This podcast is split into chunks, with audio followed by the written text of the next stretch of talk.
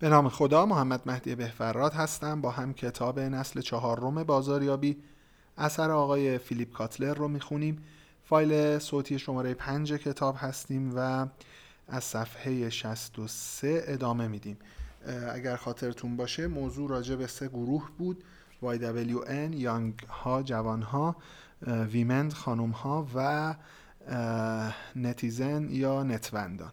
در مورد جوان ها و خانم ها خوندیم و الان تو این فصل کتاب فصل سوم کتاب در ادامهش بحث نتوندان رو ادامه میدیم.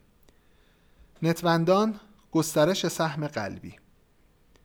مایکل هابن که در اوایل دهه 1990 لغت نتوند را ایجاد کرد نتوند را اینگونه تعریف می کند شهروندان اینترنتی مردمانی در سر تا سر مرزهای جغرافیایی هند که به توسعه اینترنت برای رسیدن به منفعت حاصل از جهانی بزرگتر ارزش نهاده اند و فعالانه کار می کنند. نتوندان شهروندان حقیقی دموکراسی به حساب می آیند زیرا می‌خواهند در توسعه اینترنت سهیم باشند. آنان جهان را افقی می بینند نه عمودی. محتوای اینترنت را مردم تهیه می کنند و به اشتراک می گذارند و برای مردم این کار را می کنند. اما این افراد به دموکراسی کامل معتقدند و به نظارت حکومتها اعتقاد چندانی ندارند. آنها از فضای باز و اشتراک گذاری با دیگران بدون هیچ گونه مرز جغرافیایی استقبال می کنند. بر اساس تخمین سازمان ملل متحد 3.4 میلیارد کاربر اینترنتی وجود دارد 45 درصد از جمعیت جهان اما همه این افراد نمی توانند نتوند یا همان شهروند اینترنتی در نظر گرفت بخشبندی اجتماعی تکنوگرافیک فورستر می تواند به توضیح اینکه چرا همه کاربران اینترنت سزاوار نامیده شدن به عنوان نتوند نیستند کمک کند بر اساس این بخشبندی سلسله مراتبی از کاربران اینترنتی وجود دارد. شامل غیر فعالان inactive ها تماشاگران spectator افرادی که محتوای آنلاین را مطالعه و تماشا می کنند و همراهان یا joiner افرادی که به رسانه های اجتماعی می پیوندند و از آن بازدید می کنند گردآورندگان collector افرادی که به صفحات وب tag می افزایند و از فیدهای RSS استفاده می کنند منتقدان critics افرادی که اقدام به رتبه بندی می و نظرات آنلاین می گذارند و خلق کنندگان creator افرادی که محتوای آنلاین را خلق و منتشر می کنند گردآورندگان، منتقدان و خلق کنندگان به بهترین شکل ویژگی های نتبند را نشان می دهند کسانی که به صورت فعال سهمی در ایجاد محتوا در اینترنت دارند و فقط مصرف کننده نیستند. نقش این افراد در تأثیر گذاری در دیگران به اشتیاق آنان برای متصل بودن همیشگی و مشارکت داشتن مرتبط است. نتوندان متصل کنندگان اجتماعی هستند. سوشیال کانکتورها. ما می‌دانیم که نتوندان علاقه دارند تا متصل باشند. اینان با یکدیگر گفتگو می کنند و در پی این گفتگوها اطلاعات جاری می شود. با استفاده از ناشناس بودن ریسک کمتری می کنند و بنابراین در هنگام تعامل با دیگران و شرکت در گفتگوهای آنلاین اعتماد به نفس بیشتری دارند.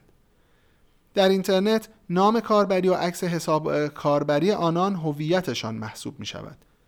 راه های بسیاری برای متصل بودن به صورت اجتماعی در اینترنت وجود دارد. محبوب ترین آنها خدمات شبکه سازی اجتماعی و برنامه های پیام رسان فوری مانند فیسبوک، واتساپ، کیو تمبلر، اینستاگرام و لینکدین هستند. هر رابطه ای در این پلتفرم ها معمولا از ارتباط یک به یک بین دو نفری که یکدیگر را می‌شناسند و به همدیگر اعتماد دارند شروع می شود. این ارتباط اولیه به پیوندی میان شبکه های جداگانه این دو فرد می انجامد و ارتباطی چند به چند را می سازد.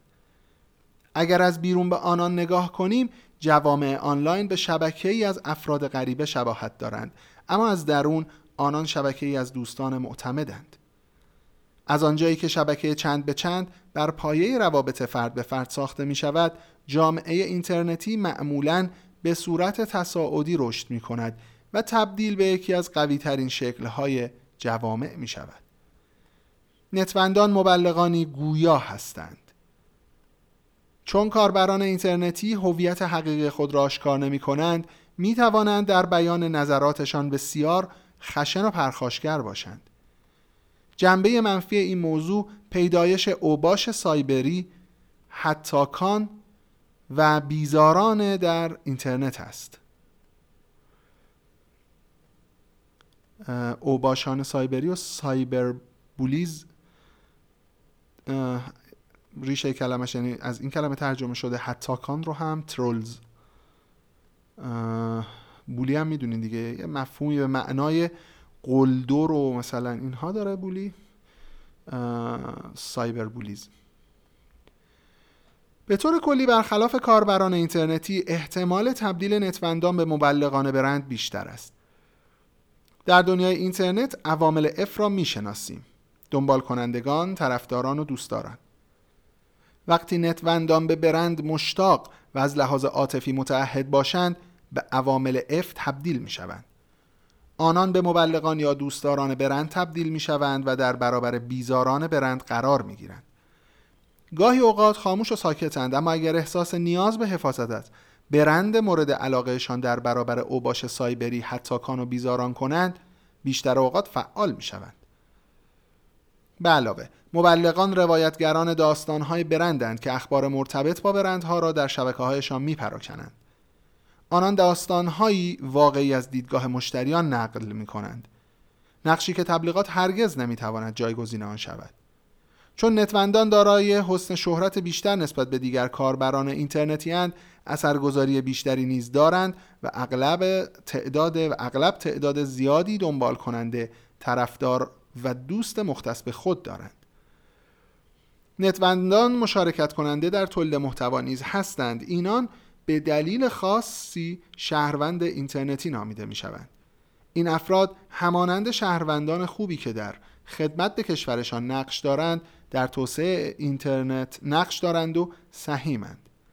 کار نتوندان زندگی را برای دیگر کاربران اینترنت آسانتر می سازد با استفاده از تگه ها اطلاعات در اینترنت بهتر سازماندهی می شود و جستجوی محتوای ارزشمند برای کاربران آسانتر می شود با رأی دادن به وبسایت ها نتوندان وبسایت های ارزشمند را به دیگران پیشنهاد می دهند با رتبه بندی و نظردهی محصولات در اینترنت دیگر کاربران می توانند به آسانی به بهترین گزینه برای انتخاب دست پیدا کنند. با این همه مهمترین مشارکت و خدمت خلق محتوای جدید است که ممکن است به شکل‌های مختلفی باشد. مقالات، گزارش‌ها، کتاب‌های الکترونیکی، اینفوگرافی‌ها، گرافیکارت‌ها، بازی‌ها، ویدئوها و حتی فیلم‌ها. نویسندگان مستقل صفحات وب بلاگ ها و کتاب های الکترونیکی می نویسند. آهنگسازان و فیلمسازان مستقل با تبدیل شدن به عضو فعال یوتیوب اقدام به ساخت تبلیغات تجاری می کنند و در پلتفرم اشتراک گذاری ویدیو اقدام به خلق محتوا می کنند. با محتوایی که در هر ثانیه در حال خلق شدن است اینترنت مفیدتر و غنیتر می شود که به کاربران سود بیشتری می رساند و غیر کاربران را برام می دارد که استفاده از اینترنت را آغاز کنند. همه اینها جمعیت نتوندان و همچنین ارزش اینترنت را افزایش می دهند. جوامع شهروندان اینترنتی بر پایه ارتباطات احساسی و سودمند متقابل به صورت تصاعدی رشد می کنند.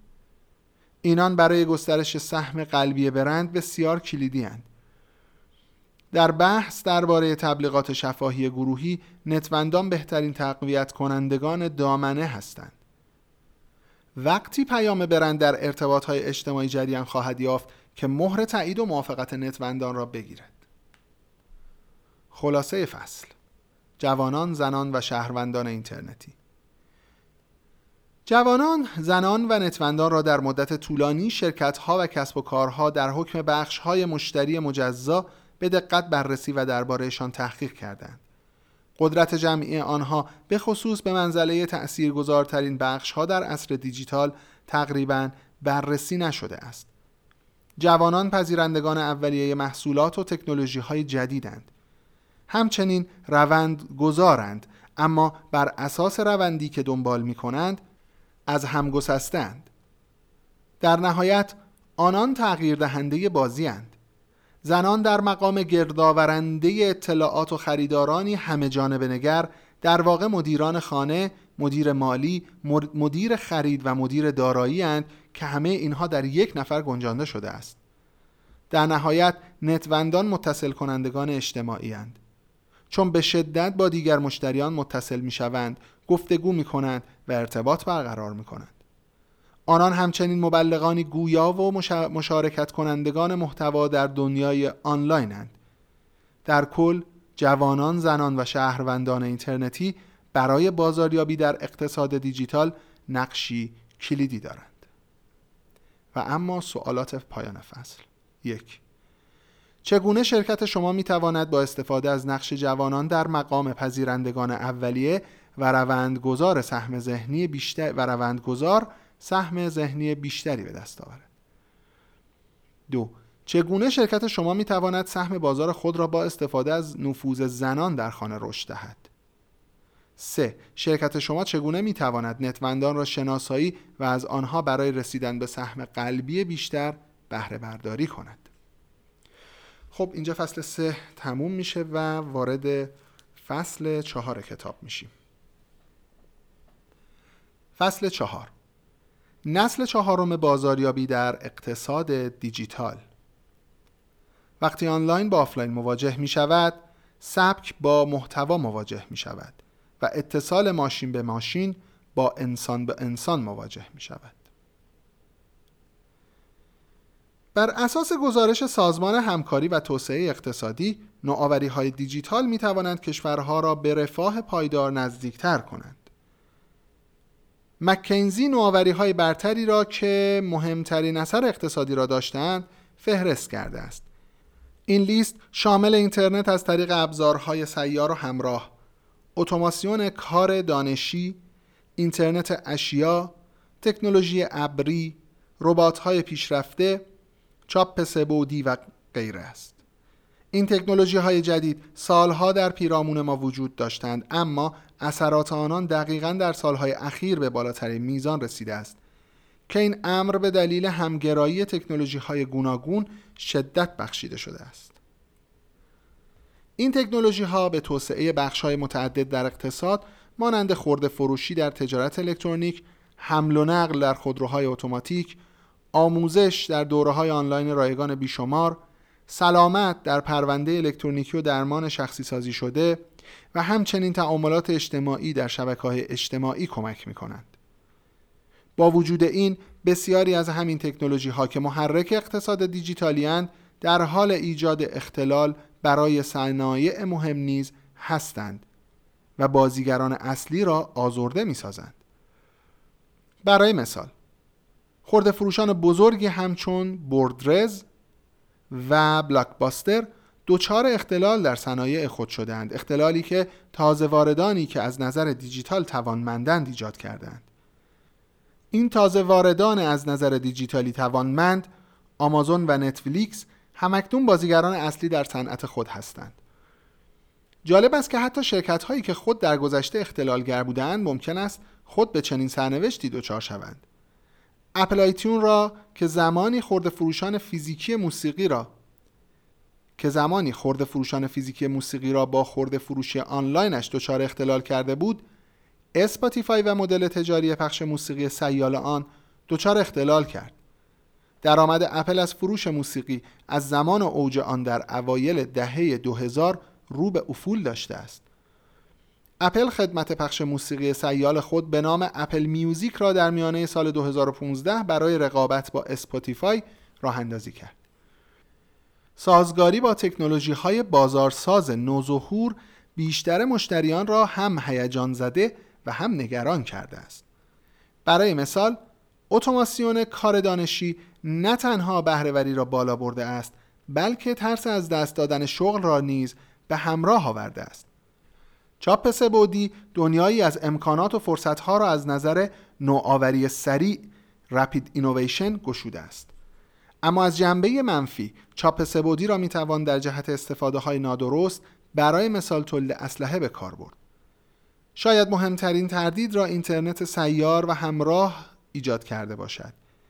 این تکنولوژی اتصال فرد به فرد را فراهم کرده و مشتریان را توانمند ساخته تا بسیار هوشمندتر و آگاهتر از گذشته باشند اما مطالعه پربیلسکی و وینشتین در دانشگاه اسکس اثبات کرد که ممکن است گوشی های همراه به روابط آسیب برسانند این تحقیق آشکار ساخت که گوشی های همراه توجه افراد را از پیرامون کنونیشان منحرف می سازند.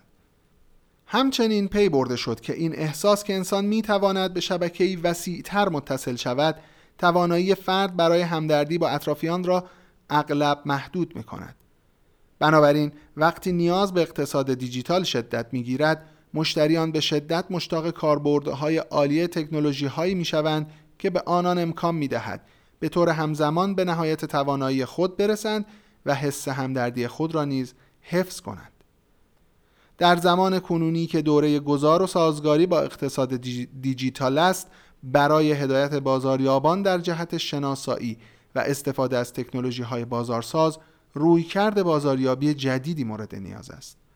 در طی 6 سال گذشته بازاریابان جویای دنباله نسل سوم بازاریابی یعنی از محصول به مشتری و به روح انسانی بودند کتاب ما در سراسر جهان بسیار مورد استقبال قرار گرفته و به 24 زبان غیر انگلیسی ترجمه شد در این کتاب از جابجایی های اصلی بازاریابی از محصول محور نسل اول به بازاریابی مشتری محور نسل دوم در نهایت به بازاریابی انسان محور نسل سوم صحبت کردیم.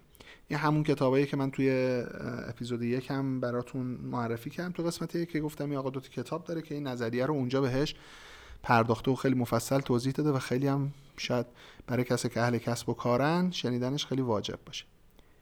همکنون می‌خواهیم تا نسل چهارم بازاریابی را معرفی کنیم نسل چهارم بازاریابی رویکرد بازاریابی است که تعامل آنلاین و آفلاین میان شرکت ها و مشتریان را ترکیب می کند.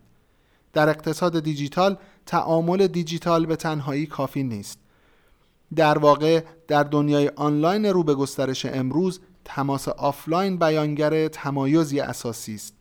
همچنین نسل چهارم بازاریابی سبک و محتوا را با هم ترکیب می کند. گرچه به دلیل روندهای تکنولوژیکی سریع برای برندها انعطاف پذیری و سازگاری بیشتر ضروری شده است شخصیت اصیل آنان مهمتر از هر زمان دیگری است در جهانی که روز به روز شفافتر می شود اصالت, ارزشم... اصالت ارزشمندترین دارایی است در نهایت نسل چهارم بازاریابی از اتصال ماشین به ماشین و هوش مصنوعی برای بهبود بهرهوری بازاریابی استفاده می کند. در این حال که از اتصال انسان به انسان برای تقویت درگیری مشتری استفاده می کند. حرکت از بازاریابی سنتی به بازاریابی دیجیتال از بخشبندی و هدفگیری تا تایید جامعه مشتری Customer Community Confirmation به صورت سنتی بازاریابی همیشه با بخشبندی آغاز می شود عمل تقسیم بازار به گروه های همگون بر اساس ویژگی های جغرافیایی جمعیت شناختی، روان شناختی و رفتاری. بخشبندی عموماً با هدفگیری دنبال می شود عمل انتخاب یک یا چند بخش که برند بر اساس جذابیت و تناسب آنان ببرند متعهد به پیگیری این بخش هاست. بخشبندی و هدفگیری هر دو جنبه های اساسی از استراتژی برندند این دو امکان اختصاص کاراتر منابع و جایگاهیابی دقیقتر را فراهم می آورند. همچنین این دو به بازاریابان برای عرضه خدمت به چندین بخش هر یک از بخش ها با خدماتی متمایز یاری می دهند. به هر حال بخشبندی و هدفگیری بیانگر رابطه عمودی میان برند و مشتری آن است که مشابه رابطه شکارچی و شکار است. بخشبندی و هدفگیری تصمیماتی یک طرفند که بازاریابان بدون رضایت مشتریانشان می‌گیرند. بازاریابان متغیرهایی را که معرف بخشهایند مشخص می کنند. درگیری مشتریان محدود به آورده آنان در تحقیق بازار است که معمولا مقدم بر فعالیت های بخشبندی و هدفگیری بازار است. مشتریان اغلب به دلیل اینکه شرکت ها پیام های بی ربط میفرستند احساس مزاحمت می کنند و آزرده خاطر می شوند و احساس می کنند که به آنان همچون هدف نشانگیری شد هدف نشانگیری شده نگریسته می شود. بسیاری به پیام های یک طرفه برندها به مشتریان به چشم پیام های تحمیلی می نگرند. اسپم ها پیام های تحمیلی رو اینجا تعریف از اسپم تعبیر کرد. در اقتصاد دیجیتال مشتریان در شبکه های افقی جوامع به صورتی اجتماعی با یکدیگر متصلند. امروز جوامع بخش های جدیدی هند.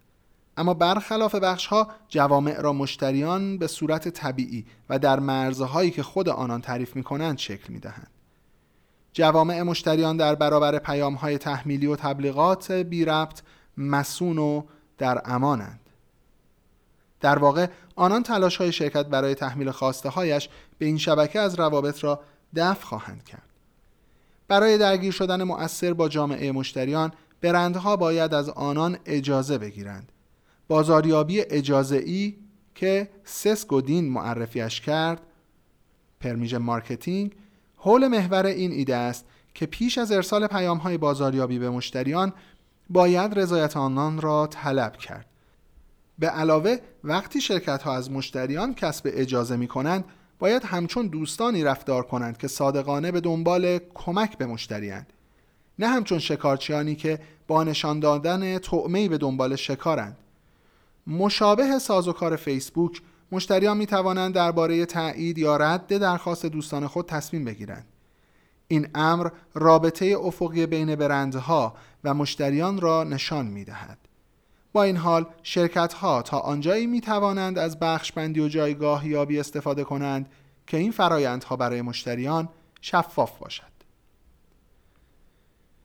از جایگاه یابی برند و تمایز تا شفاف سازی ویژگی های شخصیتی و اصولی برند یعنی برند کودز در معنی سنتی برند مجموعی از تصاویر اغلب اسم لوگو و تگلاین است که محصول یا خدمت عرضه شده شرکتی را از رقبایش متمایز می کند همچنین مانند گنجینه عمل می کند که تمام ارزش های ایجادی کمپین های برند شرکت را ذخیره می کند در سالهای اخیر برند نشان دهنده تمام تجربه هایی شده است که شرکت برای مشتریانش فراهم می کند بنابراین ممکن است برند همانند پلتفرمی برای استراتژی شرکت عمل کند. زیرا همه فعالیت هایی که شرکت درگیران است با برند مرتبط است. مفهوم برند با جایگاه یابی برند پیوند بسیار نزدیکی دارد. از دهه 1980 جایگاه یابی برند همچون نبردی برای تصرف ذهن مشتریان مطرح شده است. برای آنکه برند بتواند ارزش ویژه قدرتمندی بنیان نهد باید دارای جایگاه یابی استوار و شفاف و همچنین مجموعه ای از تمایزهای اصیل برای حمایت از جایگاه یابی باشد. جایگاه یابی برند اساساً وعده جذاب است که بازاریابان برای به دست آوردن ذهن و قلب مشتریان می‌دهند. برای نمایش یک پارچگی برند حقیقی و جلب اعتماد مشتریان بازاریابان باید این وعده را با تمایزهای یک پارچه و استوار از طریق آمیخته بازاریابیش تحقق بخشند من دو سه کلمه رو اینجا انگلیسیاشو نگفتم. من تو این کتاب اصرار دارم کلمه ها رو انگلیسی ها رو بگم چون خیلی تخصصی هم و این کلمه ها انگلیسیش که میشنون براشون معنا داره و می‌فهمن. طبیعتا جایگاه یابی برند همون brand positioning و یک پارچگی برند brand integrity و آمیخته بازاریابی هم همون marketing mix یه که خیلی معروفه در بازاریابی. در اقتصاد دیجیتال در جهت ارزیابی و بررسی دقیق هر وعده جایگاه یابی برند مشتریان توانمند شده اند و تسهیلات و امکانات لازم در اختیارشان قرار گرفته است. با چنین شفافیتی به دلیل ظهور رسانه های اجتماعی برندها دیگر نمی توانند وعده های دروغ و باور نکردنی بدهند. شرکت ها می توانند خود را تحت هر عنوانی جایگاه یابی کنند. اما بدون وجود اتفاق نظر همگانی برآمده از جامعه جایگاه یابی چیزی بیش از جست گرفتن شرکت نخواهد بود. امروزه انتقال صحیح و بینقص هویت برند و جایگاه یابی به صورت تکراری و پی در پی عامل اساسی موفقیت در بازاریابی سنتی ممکن است دیگر کافی نباشد. با وجود تکنولوژی های بازارساز چرخه عمر کوتاه عمر کوتاهتر محصول و روندهایی که به سرعت در حال تغییرند برند باید آنقدر پویا باشد تا بتواند در موقعیت هایی ویژه به شیوه های ویژه رفتار کند. به هر حال آنچه باید ثابت بماند ویژگی های شخصیتی و کودهای برند است. شخصیت برند علت وجودی و دلیل حقیقی آن برای بودن است. وقتی هسته اصلی برند به ریشه ها وفادار بماند تصویر بیرونی می تواند انعطاف پذیر باشد. در این باره این گونه بیاندیشیم. گوگل و MTV با وجود تغییرات بیشمار در لوگوی خود که گوگل آنها را doodle مینامد برندهای استوار اما انعطاف پذیر ماندند خب ما دو تا از موضوعات بازاریابی رو تو دنیای نسل چهار بررسی کردیم segmentation و positioning خب دیگه در ادامه که تیترش میشه از فروش 4 P همون 4 P مدل 4 P معروف تا تجاری سازی 4 C یا 4 Cs. تیتر بعدیه که شروع میشه که دیگه اینا واقعا جذابن دیگه اینا موضوعات marketing ی فوق العاده جذابن که خود من که دارم کیف می‌کنم می‌خونم. صفحه 75 هستیم و ادامهش رو در فایل صوتی بعد می‌خونیم و این فصل رو هم به پایان می‌بریم و وارد بخش جدید و یعنی بخش دو میشیم. تهیه کتاب رو فراموش نکنید. مرسی که منو همراهی می‌کنید. وقتتون بخیر باشه.